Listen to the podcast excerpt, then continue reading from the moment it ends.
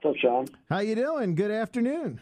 I'm good. How are you? I am good as well. So uh, we are getting uh, we're getting psyched for this this live in drive in tomorrow night up at Citizens Bank Park in Philly with Smith and Myers. I'm I'm not sure. Is this the first one you're doing? This is the first one. This is the first show that Brent and I have played since December. Okay, 'cause I know you guys have done some acoustic touring, but this will be a new experience with cars and social distancing. Yeah, it's going to be very. I mean, I, hopefully it'll be fun. It'll definitely be. I think that at first it'll be kind of strange. You're, you know, normally in an arena, you're the the person you're playing to. The furthest there are away is probably about five thousand feet. This person, you know, the close, the furthest you're going to be playing to here is a lot further than that. So we'll see what happens. yeah, I uh, I've seen some pictures of some other shows. It's it's it's odd, but you know what? Uh, it's it's keeping live music alive, and I think that's the uh, the the most important thing here. I agree, man. It's, it's I think it it'll maybe create some normalcy for some, you know people to kind of get back out in the world and maybe see other people out and you know safely and and and see how we can get it done. And that was kind of the main thing with us doing these two is that we wanted to make sure they were going to be safe and well done. And you know we didn't want to we didn't want to have a you know a Nashville thing where we slammed five thousand people in a field and then caught a bunch of flack for it from TMZ or whatever goofy news site you know wanted to smash us for it. So we really wanted to make sure it was done. And, and you know I think we're just excited of the fact that you know the city and um, the health department have taken really good precautions, and we're excited to see how it plays out. I think it'll be a, fun night for everyone where they can safely kind of be away from each other.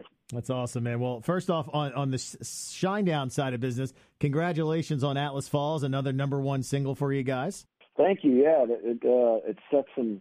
It's set and we tied and broke a record with it, which is still doesn't seem real to me.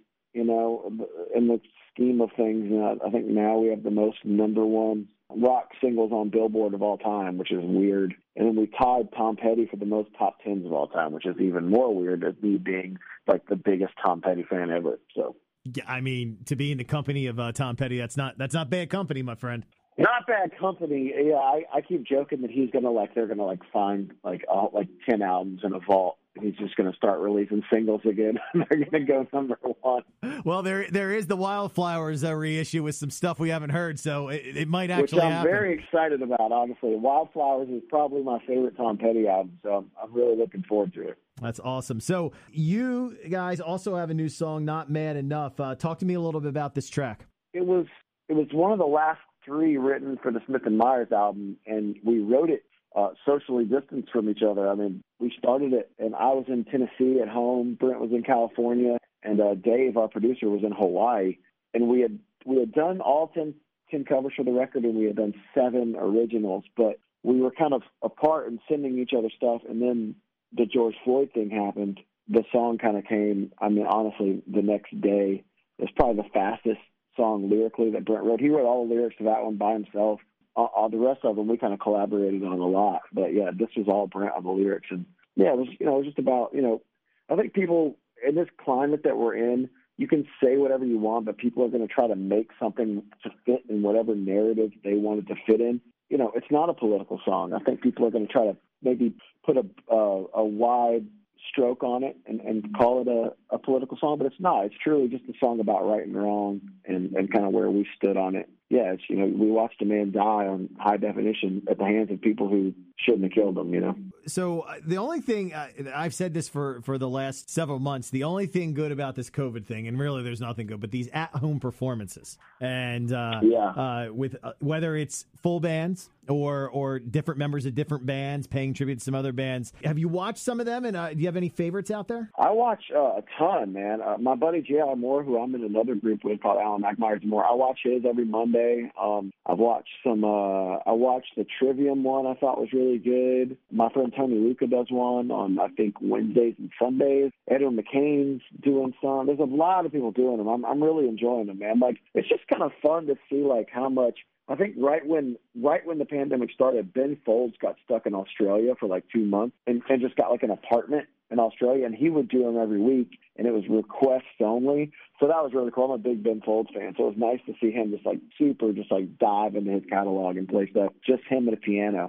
so I was, that. you know, it, it's been really fun to watch. I mean, I obviously missed the live music aspect of it, of like going out and going to a show and being in that atmosphere. But obviously, you know, look, we can't do that right now. So you make the best of it. You you take what you got. You know, I think people are doing. It's really cool to see what people are doing. I've done one every. I try. I used to do them every Thursday. We've been switching them, but I donate all the money to um, feeding frontline workers. So I, you know, right when all this happened, I started doing it myself. Just me, not even necessarily doing Shinedown stuff, but doing covers and doing songs that I wrote. What we would do is we'd have a local restaurant that was kind of shut down at the time, but still providing delivery. We'd give them the money. They would make the food, keep their employees employed, and we'd bring it to hospital workers, clinic workers, veterinarian workers, grocery store employees, firemen, policemen. And it's been a lot of fun, man. We've raised almost twenty thousand dollars doing that. So that's tremendous, man. That's a, that's a good job. Obviously, I know you're doing the Smith and Myers thing. Anything new on the uh, the Shinedown front? Yeah, I mean, we've started writing for Shinedown Seven. You know, when it comes to Shinedown, we never really had a timeline. It's, we've been with our label now for 19 years, I think, almost 20 years. So we, you know, they kind of let us do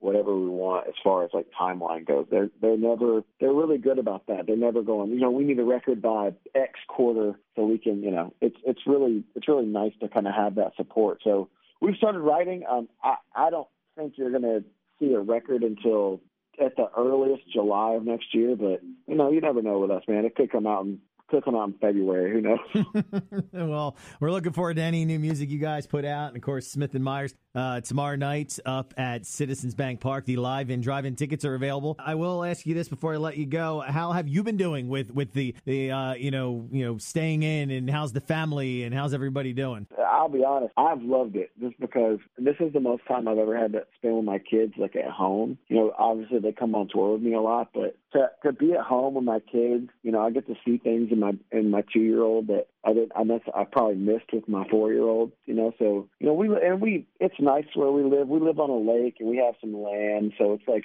we don't feel kind of trapped. You know, so it's like it's for us. I, I feel very blessed to to have the life that we have, and it's been really nice, man, just to kind of hang with the family. We don't really go out to eat anyway. We cook a lot, so it's it's been really fun, man. I've, it's probably going to be harder to get me out of the house now, honestly, uh, because I've been home for so long.